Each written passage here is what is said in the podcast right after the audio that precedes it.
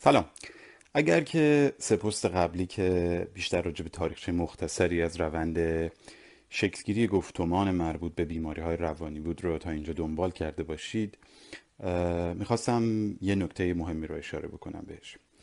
اونم اینه که با مطرح کردن این داستان ها و اون چه این چند قرن اخیر در واقع رخ داده قصد دارم شما رو با پیچیدگی برساخت اون چه امروز بهش میگیم بیماری روانی آشنا کرده باشم.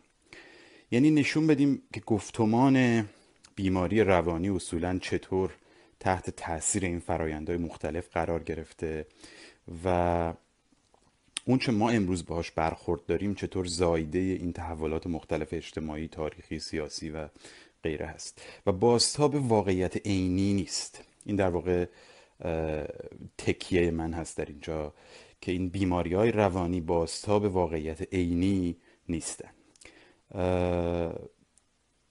در واقع اونچه کم کم پدیدار میشه بی ثباتی تعریفی هست که ما از بیماری روانی داریم.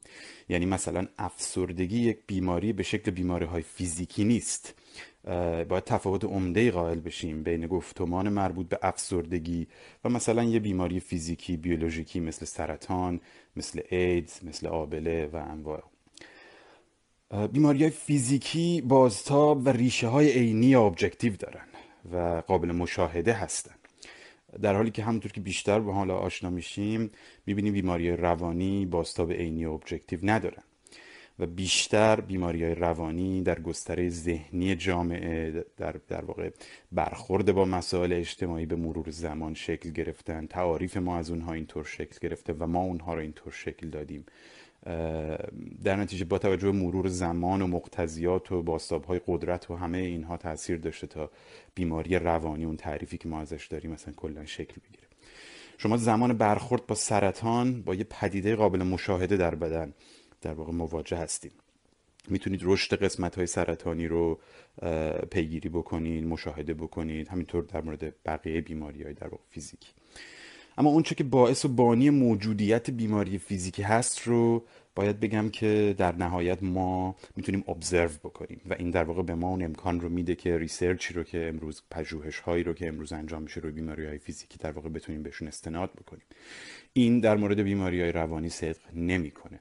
اونچه باعث و بانی بسیاری از بیماری های روانی برساختیه که به صورت اجتماعی صورت گرفته در واقع مشاهده objective اون چیزی که بیماری های روانی رو به وجود میاره برامون قابل امکان نیست. در نتیجه پژوهش هایی هم که تو این زمینه وجود داره همه به شکلی در واقع بایاست هستن به شکلی در واقع کامل نیستن. برخورد ما در نتیجه باید با بیماری روانی با این پدیده اجتماعی که حالا به صورت موزلی تو زندگی افراد به وجود میاد و براشون مشکل ایجاد می‌کنه طبعا باید فرق داشته باشه با برخوردمون با بیماری های فیزیکی اما متاسفانه می‌بینیم که ما روی کردمون به اون چه بهش میگیم بیماری روانی این روزها به شدت بالینی شده به شدت پزشکی شده. و مضاف بر اون اون برچسبای منفی اجتماعی هم که داریم بهش می‌پردازیم کم کم بهش چسبوندیم. حالا حاله ای از زشتی و یه جور قبحی برای مشکلات به وجود آوردیم که خیلی برامون مشکل ایجاد می‌کنه همین موضوع. حالا البته تو پستهای بعدی بیشتر به این حاله و این قبحی که در, در اطراف بیماری روانی هست می‌پردازم و چی شد چه فرایندهای دیگه ای اصلا طی شد طی دو سه قرن اخیر که حالا این روی کرده پزشکی انقدر قدرت گرفت. حالا در نهایت هم باید همه اینا کم کم به این موضوع هم فکر بکنیم که این روی کرده بیش از حد پزشکی که در اذهان عمومی حول محور بیماری روانی تا این حد قدرت گرفته آیا برای مردم و جامعه مفید همیشه یا مضرم هست؟ من شما رو دعوت به تفکر نقاد می‌کنم تو این زمینه در اینجا. تمام تلاشم اینه اینکه از اندیشه های متفاوتمون استفاده بکنیم. ببینیم آیا میشه در برابر جریان قدرتمند قالبی که ذهن ما رو تحت تاثیر قرار داده فرار کنیم ببینیم آیا می‌تونیم داستانهای دیگه ای داستانهای آلترناتیوی و یا نامهای آلترناتیوی بسته به زمان و مقتضیات مکان که بتونه برای ما راه حلهایی رو در واقع ما رو به راه حلها نزدیکتر بکنه پیدا بکنیم.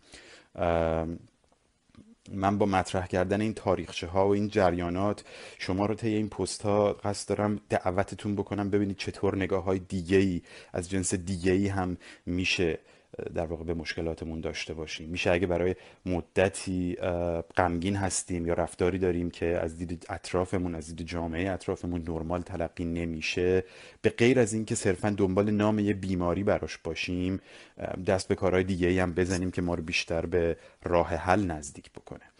تا صرفا تشخیص.